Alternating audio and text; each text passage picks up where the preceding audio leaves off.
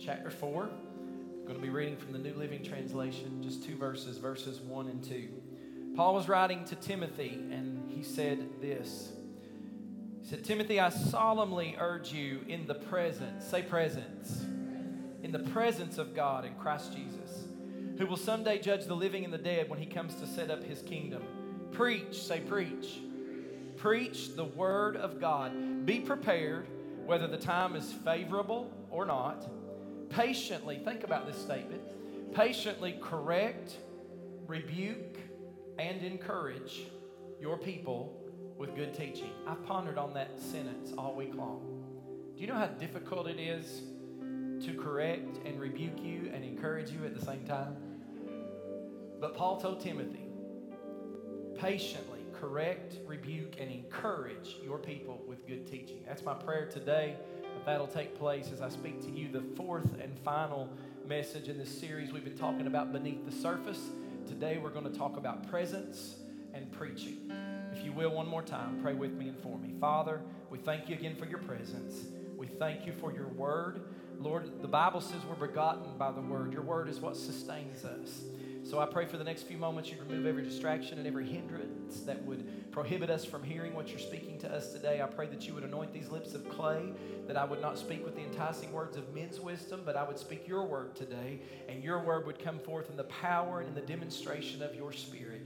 Lord, we pray today that hearts would leave changed. You would speak to hearts and change lives. Lord, because we've been in your presence and changed by your word today. And we'll give you the glory, the honor, and the praise for it in advance. In the mighty name of Jesus, we pray. And everybody said, Amen. You may be seated. Thank you, Elizabeth. For the last few weeks, we have established that in our walk with the Lord Jesus Christ, it, we must go further than just surface deep. We must be deeply rooted in our faith, and we must know what those roots are. The foundation is the most important aspect of any building, but uh, it's it's not the most impressive aspect of the building, but it's the most important part. Nobody stops their car passing by a building and says, Wow, that's a beautiful foundation, right?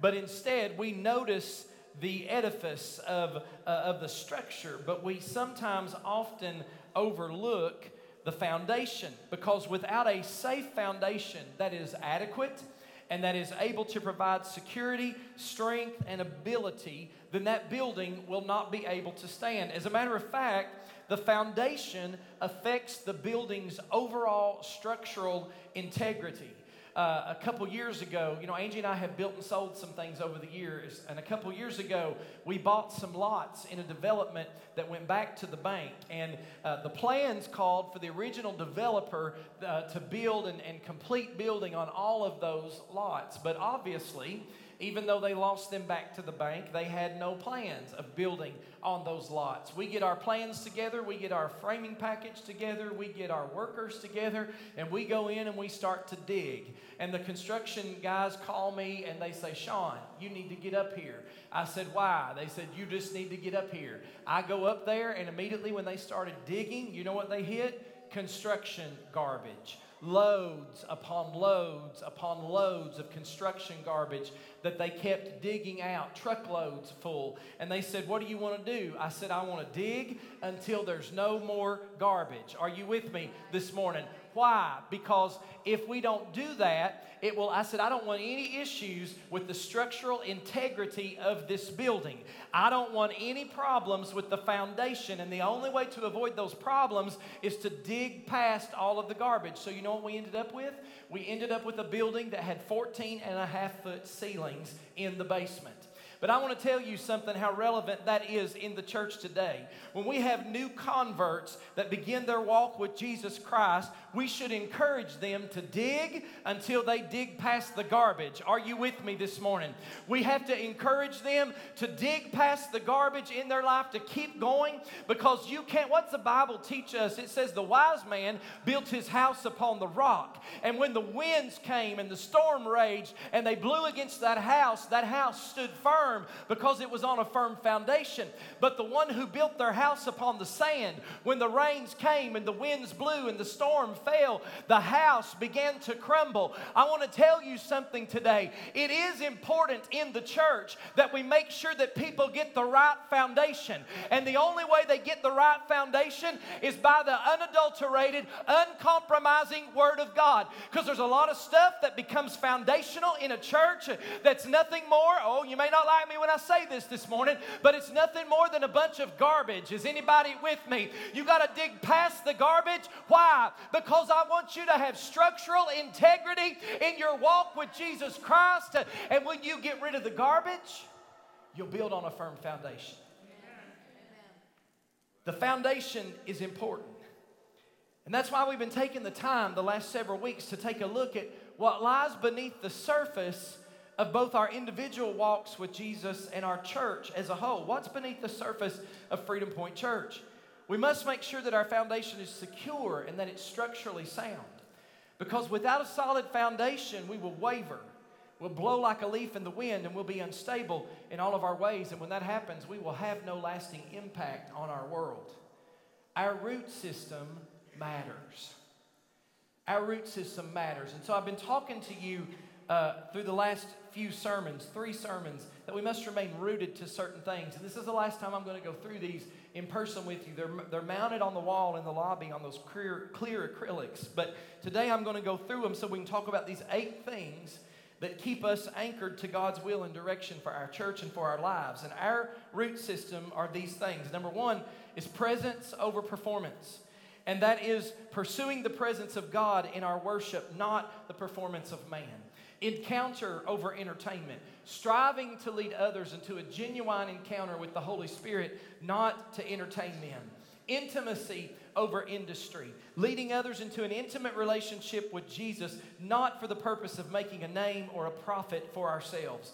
Purpose over programs, focusing on God's calling and purpose for our lives rather than the programs that we offer. Servanthood over status, humbly serving others like Jesus did, not obtaining status and positions of authority with men.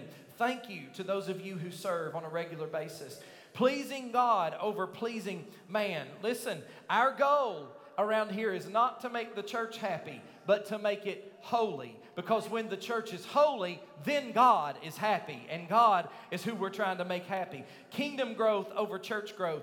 Jesus has called us to win the lost, and when we grow the kingdom, then God will build his church. He's proving that to us time and time again. And last but most certainly not least, Jesus over everything. Jesus will always be the central focus of everything that we do.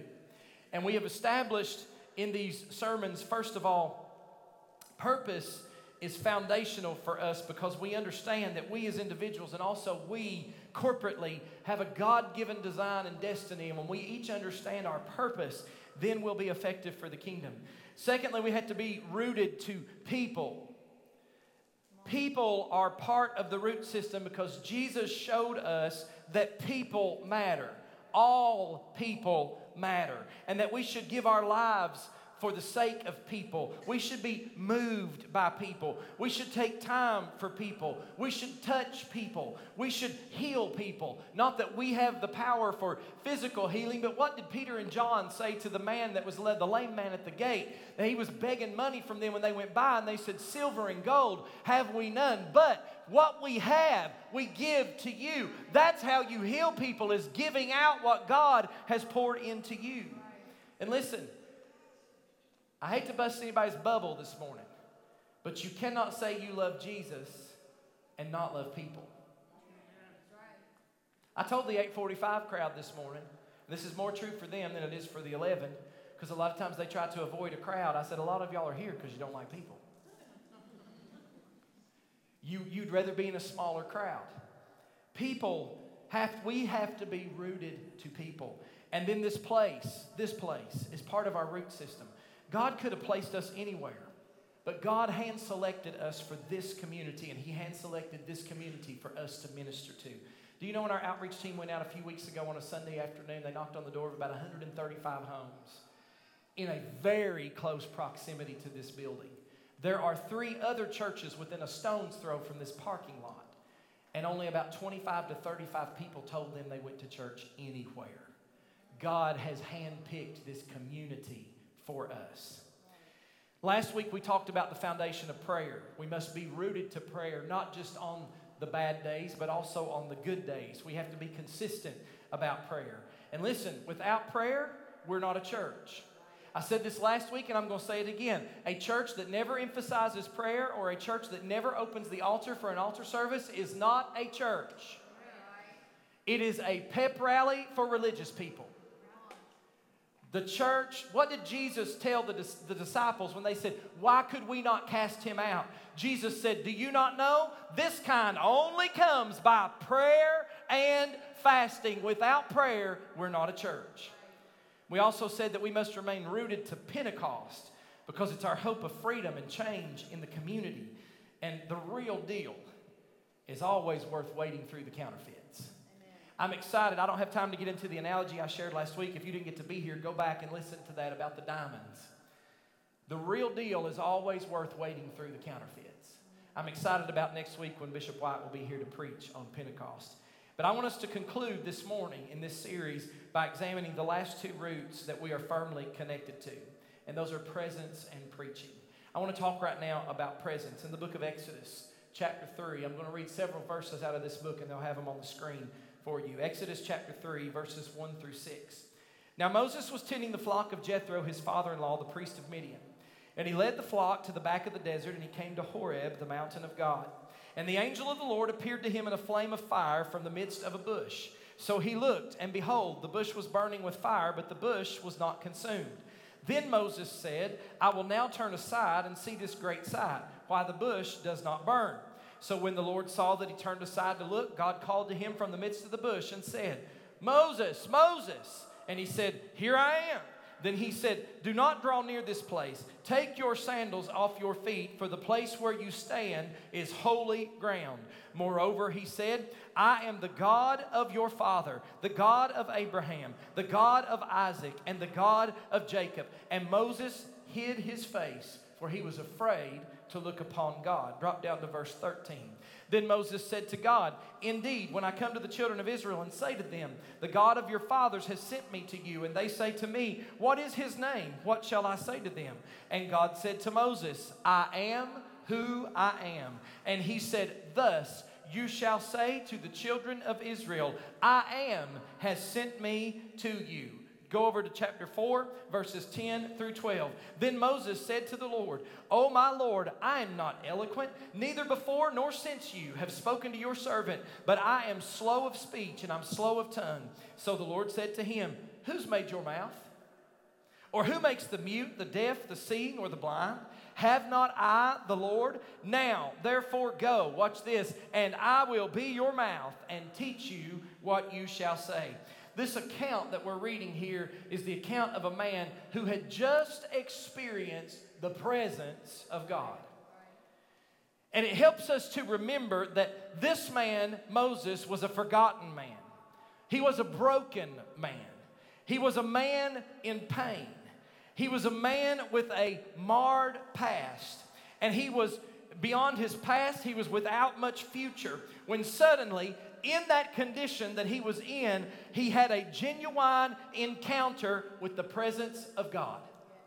The burning bush encounter teaches us some things about the presence of God. If you're taking notes, this is where you want to write them down. Number one, God's presence stops us.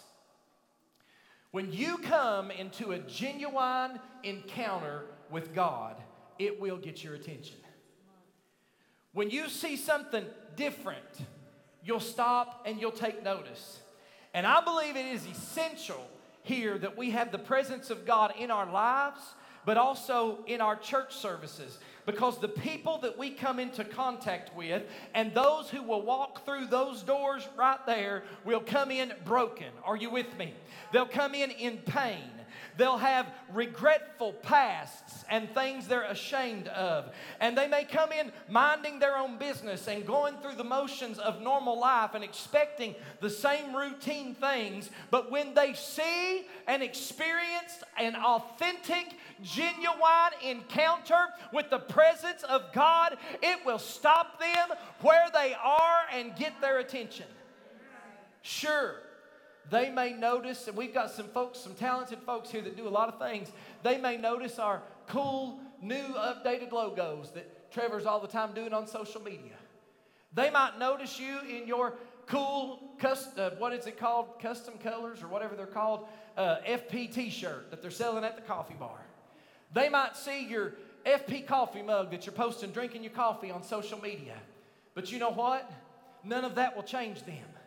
But if they get to the house of God, and when they get to the house of God, they encounter something that's genuine and authentic and a presence of God, it will stop them in their tracks and change their life. The presence of God. The only thing that can do it is the presence of God. Folks, we live in a busy, self centered society. And God's presence is the only thing that will get their attention. Now, listen to me this morning. Nicholas is on vacation. He does a great job leading our worship team and band. But our music won't get their attention. They can get good music down at the club, or they can get good music at one of the concerts at the arena. But you listen to your pastor this morning. When our music is bathed in and drips with worship in the presence of God, it will stop them in their tracks. It will penetrate the darkness. It will do what the song just said Jesus, Jesus, you make the darkness tremble. Jesus, Donald didn't even know what they were singing this morning, but Jesus, you silence fear. Jesus, Jesus, the only thing that will change them, the only thing that will uplift them, the only thing that will encourage them, the only thing that will penetrate through everything that they're struggling beneath is the power in the name of Jesus and the authentic presence of God. Secondly, God's presence cannot be ignored. When the presence of God comes, and we read throughout this book and we find it in the form of a rainbow in one place, in the form of a cloud in another, in the form of a dove, and in this instance, in the form of a bush. When we come into his presence, it gets our attention, and we can't ignore it. You can ignore a song, you can ignore a worship set, you can ignore a sermon, but you cannot ignore God. The genuine presence of God removes our attention deficit. That's a struggle in society today. Suddenly, when the divine presence of God invades our space, we have to acknowledge it. Now, you know what it's like to be in a service that has no presence of God. Does anybody know what that's like? I'm about to preach to some of us this morning. You know those services. That's where the people next to you are doodling, or they're playing on their phone, or they're filing their fingernails, ladies, or they're planning the grocery list for after church, or some people do a good job catching up on their sleep when there's no presence of God. But when the presence of God enters a room, you'll sit up on the edge of your seat. Sometimes you might be afraid to move.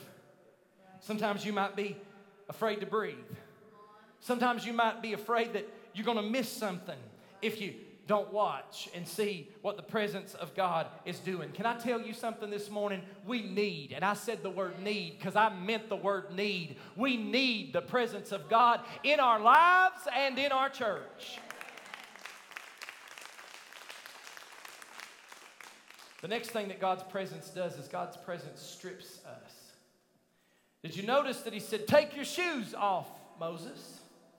See, I thought about that this week, and here's what I think our shoes mask our ugliness. I got to thinking about my feet. My toes are long and crooked and ugly. Now, I hear there's this thing now, and some of y'all getting grossed out just with me saying that. They're really clean, though. I promise you that. They're always clean. But you can't change the long toes and the crooked toes and just the ugliness. By and large, most feet are ugly. Now, some of y'all are up into some weird stuff up in here. Because I hear that they're selling pics of feet, right? On certain websites. I want to tell you something this morning. This is all I got to say about that. If feet do that for you, you got some deeply rooted problems, brothers or sisters. By and large, our shoes mask our ugliness.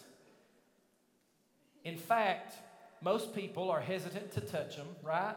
You just let me call a foot wash. See how many people show up. God's presence, why did God say that to Moses? Take your shoes off. You're on holy ground. What was God saying to Moses? God's presence was forcing Moses to expose his ugliness. I'm about to preach right now. It forces the ugly areas of our life out into the open. And just as it did for Moses, the presence of God, the real, genuine, authentic presence of God, will bring us face to face with our own weaknesses, with our lack of holiness. What happened in the book of Isaiah? The Bible said when he saw the Lord high and lifted up and his train filled the temple, that train represented the presence of God. And when the presence presence of God began to fill the temple, what did Isaiah do? I tell you what he didn't do. He didn't act like a bunch of self-righteous Pentecostals today. What he the first thing he said was when the presence of God filled the room, Isaiah said, "Woe is me." He began to get afraid. He began to get a fear. I would to God that we would have a presence of God in our services today that the devil would fear and he would tremble at the presence and the power of God. He said, Woe is me. What did he go on to say? He said, For I am a man of unclean lips, and I dwell amongst an unclean people. The first thing the presence of God will make you do is realize how unholy and how unrighteous you are.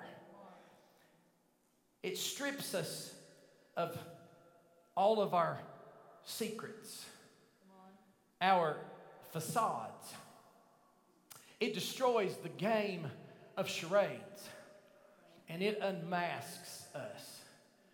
I said this in the 845 service, and I'm going to say it again because it wasn't in my notes, but I owe you the same thing I give them. And this is what I said I am sick and tired in the church today. I'm not talking about people in this church. Actually, I'll just be no, I won't say that. But I'm talking about in the church today. I am sick and tired of seeing people who play charades and they play games and they put on a mask when they're with the religious folk, and then they do other things that this Bible speaks against. Are you with me this morning throughout the rest of the week? I want to tell you something this morning. If you're a different person on Sunday morning than you are on Monday through Saturday, what you have experienced is not the genuine, authentic presence of God. Are you with me this morning? You cannot live both ways.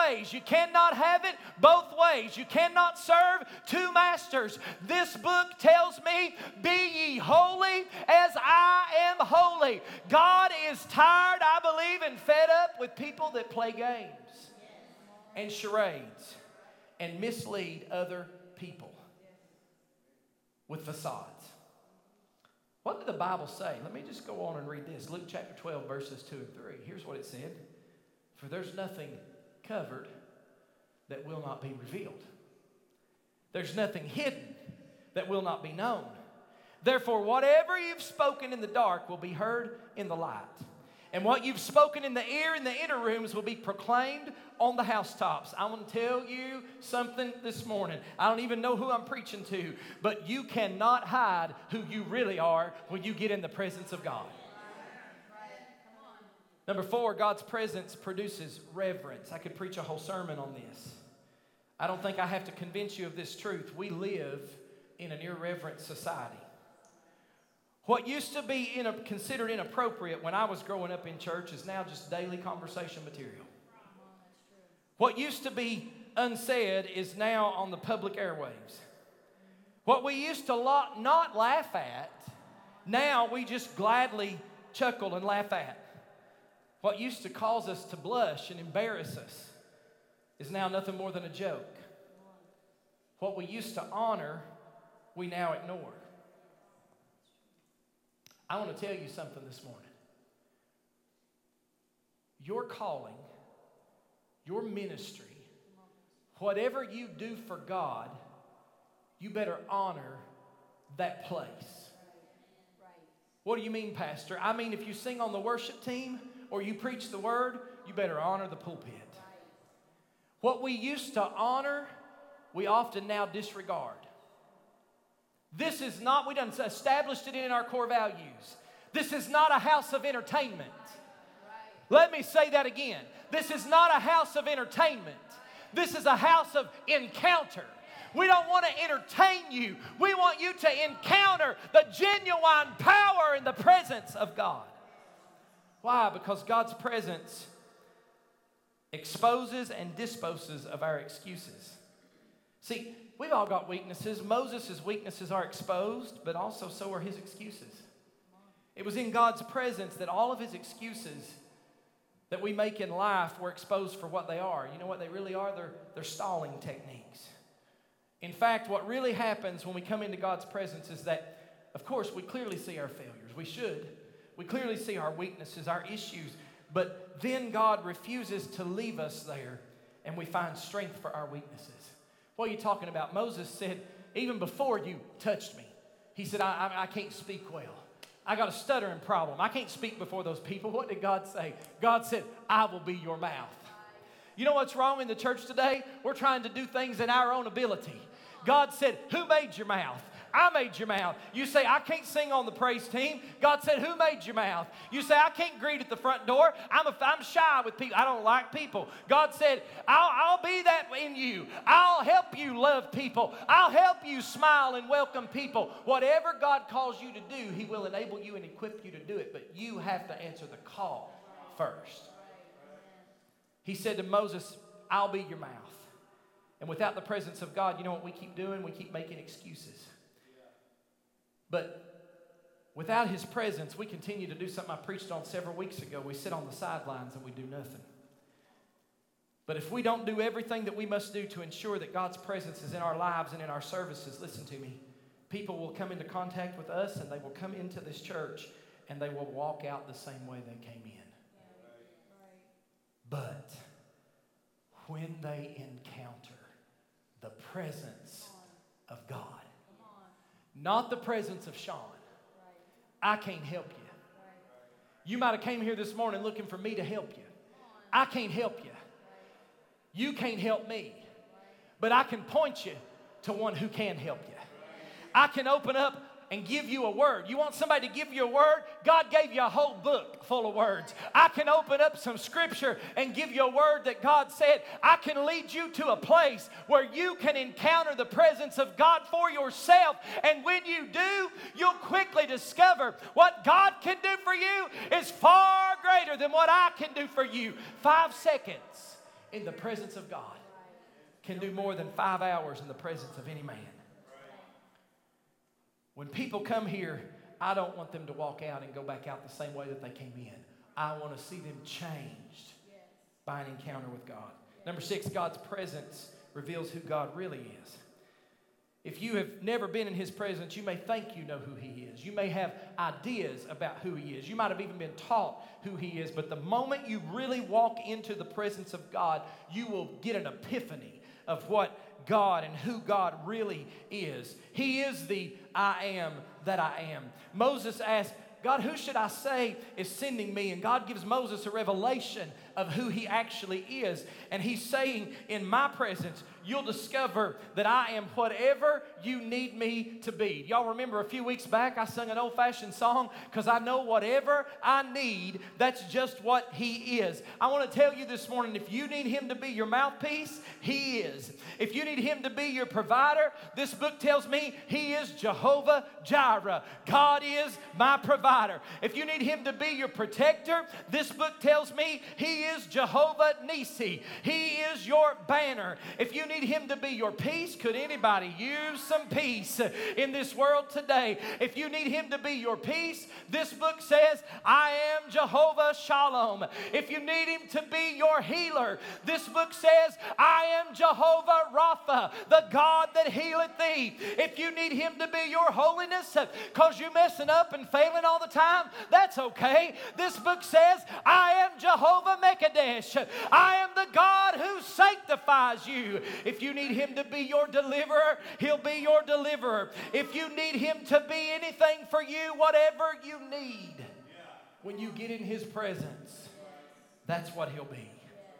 Number seven, God's presence will cause us to walk in power. Moses, who couldn't even speak before, now stands up before Pharaoh. He's crushed by low self esteem before, and now he's confident. He was a sheep herder before, but now he's a miracle worker. Listen, I want to tell you something this morning. You're not a part of miracles just because you do the church thing. You're not a part of miracles just because you have your name on the roll or you filled out a membership form. Well, I didn't get much help on that one. You're not a part of miracles because you listen to somebody worship. Are you with me this morning? Or you listen to somebody preach. Can I tell you something this morning? If you'll worship, you'll get in His presence. Let me say that again. If you will worship, you will get in His presence. You may say, Pastor, there ain't no need for all that. I want to tell you something this morning. You want in His presence, you'll learn to worship. What does the Bible say? The Word says God inhabits. What's that mean? Comes to live, comes to dwell. God inhabits the presence, the praises of His people. So, what does that mean? God's presence will come where the praises are coming from His people. I came to, I don't even know who I'm talking to, but I came to tell somebody this morning you may be down at the bottom. You may feel like you've hit the valley, but if you'll just lift your hands up, if you'll just begin to praise, if you'll just begin to worship, if you'll just begin to lift up the name of Jesus, God said, I'll send my presence where my praises are. We need His presence. Miracles only come because you've been exposed to and live in the presence of God. We need His presence because we need to walk in His power on a daily basis. Listen, I want us to be a place where people come not just to hear good music, but to see, to feel, to experience, and to kneel in the presence of God. I want to be those people. People used by God to bring hope and pull out destiny in people.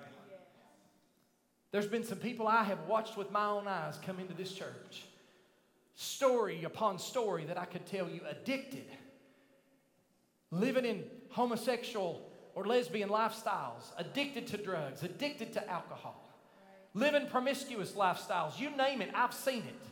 But you let, I can't change them, but you let them get in the presence of God and you watch God do the work. And then you'll have some, we've got several of them. I call one by name a lot, but we've got more than one. You've got people walking around here that are a living, breathing testimony of what the power and the presence of God can do.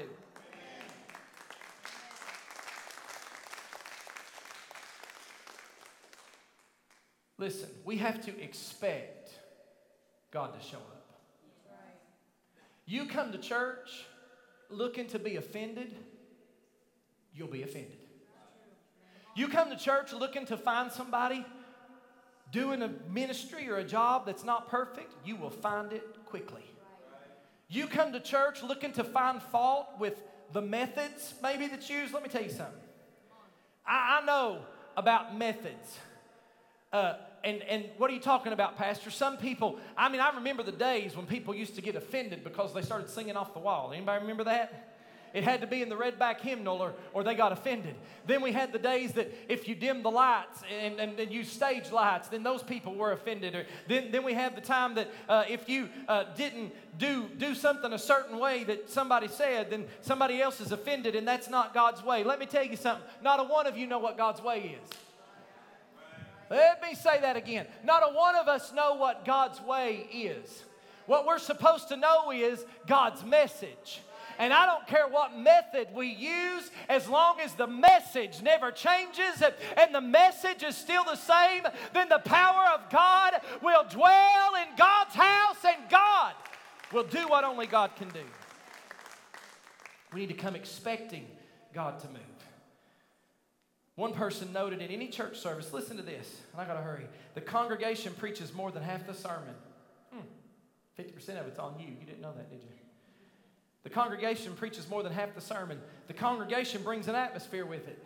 That atmosphere is either a barrier through which the preached word can't penetrate, or there's such an expectancy that even the poorest sermon becomes a living flame. See, I would preach better if y'all came expecting. How did you come to church today?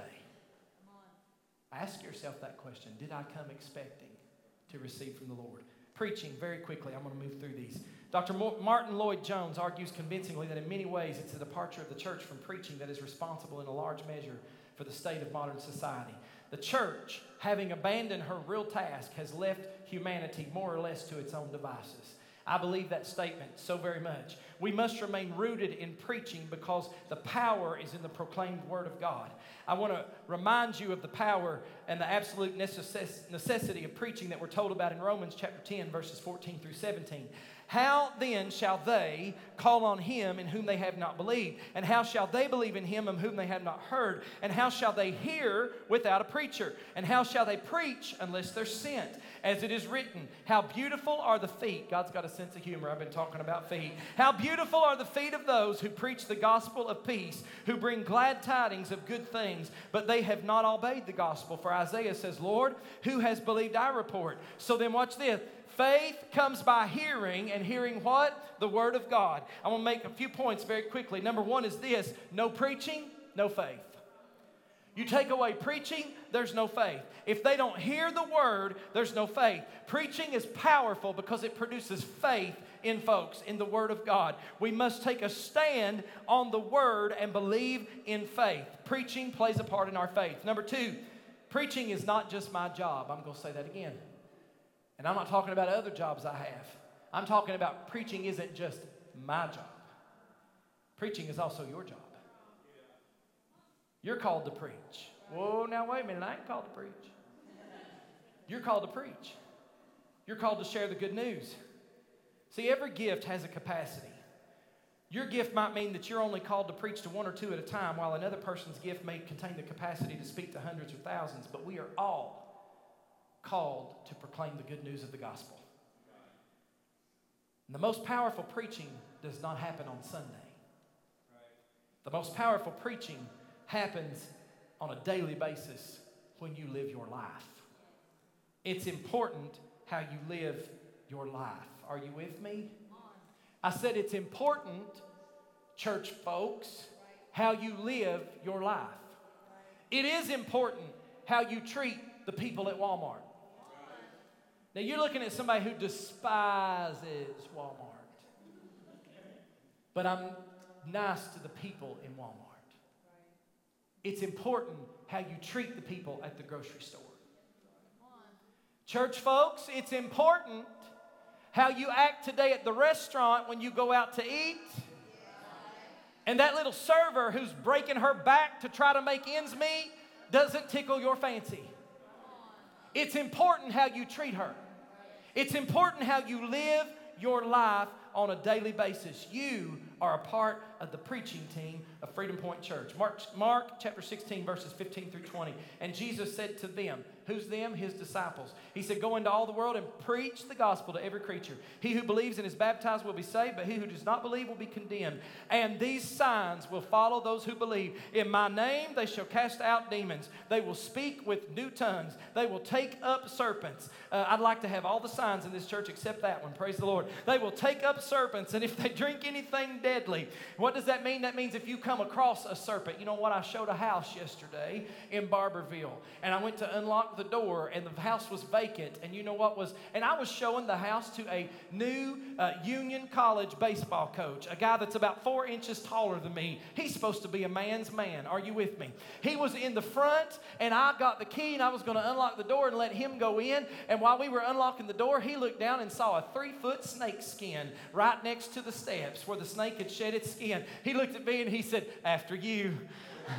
Because the house was empty. Uh, that means, though, that if you come into contact with anything dangerous, God will protect you. Are you with me this morning? We're not preaching on uh, don't know nobody bring their friends, their little reptile friends to church. We ain't about that up in here. If they drink anything deadly, it will by no means hurt them. They will lay hands on the sick and they will recover. Verse 19. So then, after the Lord had spoken to them, he was received up into heaven and he sat down at the right hand of God. And they, who's they? The disciples, went out and did what? Preached everywhere, the Lord working with them and confirming the word through the accompanying signs. Did you know that of the 112 times in the word, uh, the 112 times the word preached is found in the New Testament, and only six instances out of 112 were, were talking about a formal discourse or a sermon being preached. The majority of the preaching, 106 times, was about a message being declared in another way. Your life should preach the word. What does the Casting Crown song say? Let my life song sing to you. As they come to the music this morning, last but not least, preaching must be biblical. I said preaching must be biblical. I want to make sure that we are rooted to a particular kind of preaching, and that's biblical preaching. The whole counsel of God's Word, not just the comfortable parts. I had a a Baptist lady who's been a friend of mine for many, many years messaged me a couple weeks ago after a sermon that I preached. And she said, she was so encouraging. She said, Keep preaching the word. Well, there's Brother Glenn Wilson. I just now spotted him. He's a preacher of the word. It's good to have you, Brother Glenn. She said, Keep preaching the word. She, you know what she said? She said, You may skin our hides at times, but God's word should skin our hides. See, we live in a church world that people want to get offended by the preaching. And we live in a church world where church leaders, a lot, many of which by and large, will shy away from preaching the whole counsel of the Word of God because they're afraid somebody's going to get offended. I've said it before and I'll say it again. Now, I believe I love church growth. I love seeing the building full. This is a great crowd for a holiday weekend. I'll be honest, more than I expected. But I want to tell you something. My number one goal is not to have a thousand people in the church. I'm not against a thousand people, but if I'm going to have a goal about numbers, it's going to be that I take a thousand people to heaven with me. Are you with me this morning? That's the goal. That only comes from preaching the whole counsel of God's Word. God's word's sharper than a two edged sword. That means sometimes it will cut us. If you come looking to be offended, you'll be offended. But if you come looking to say, Whoa, that hit me, forgive me, Lord, help me mark up to that word, God will prove His word. Stand with me all over the room. Isaiah 55 and 11 tells us His word is powerful and it never returns void. Ephesians chapter 5 tells us we're cleansed by the word, the washing of water by the word. In Psalm 119, we read that it's the light and life, and it shows us how it directs our path and shows us where to walk. Romans chapter 15 says we're comforted by the word. 2 Timothy, that's a good one to read. 2 Timothy in the book of Proverbs, you know what they'll do? Teach you how to live. Psalm 119, it'll keep you from living in sin. See, I'm rooted to a lot of things in preaching. I believe we ought to be relevant with our preaching, but not at the cost of the word. Did you hear me?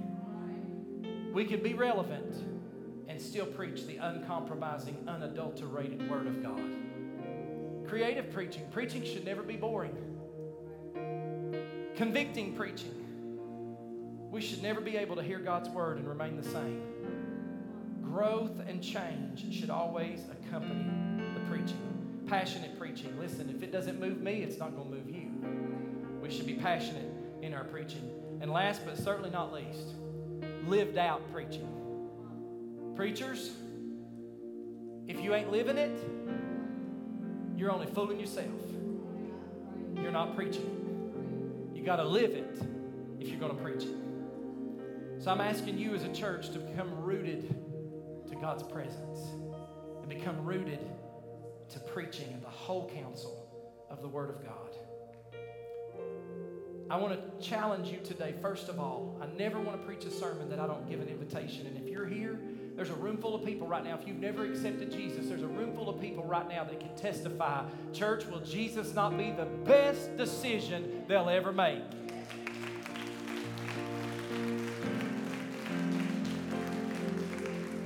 We've been in a season where we've been seeing multiple people saved, and I thank God for that. If you're here today and you're not saved, don't leave this place without choosing Jesus. But I want to challenge all the rest of us. Let's make sure we got a relationship that goes farther than surface deep. Let's make sure we're rooted and we're grounded. I challenge you to help me make sure that when we come into this place, we have His presence, because His presence is what makes the difference. Challenge you to take His presence from this place and into your everyday life. Let it catch people's attention. Last but not least, I challenge you this morning to let your life preach. So I want to ask you right now we do something around here that we call altar service. Because I told you, a church that doesn't pray or make time for prayer is not a church. I believe almost every one of us in this room today could find a place in this altar and pray and say, God, help me this is the conclusion of this sermon series. God, let me take a good long look beneath the surface and make sure I've got my foundation right. Because you know what I want you to do? Because here's reality. Even new converts, let me tell you, the rains will come, the storm will blow, the wind will rage. It's only a matter of when it will happen. But when it does, foundation is stable, you'll stand firmly rooted, planted, and grounded in what God has for you. So I'm asking you right now as they sing, this altar's open. I want as many people that will to join us this morning for a time of prayer in this altar and ask God, God, help us look beneath the surface.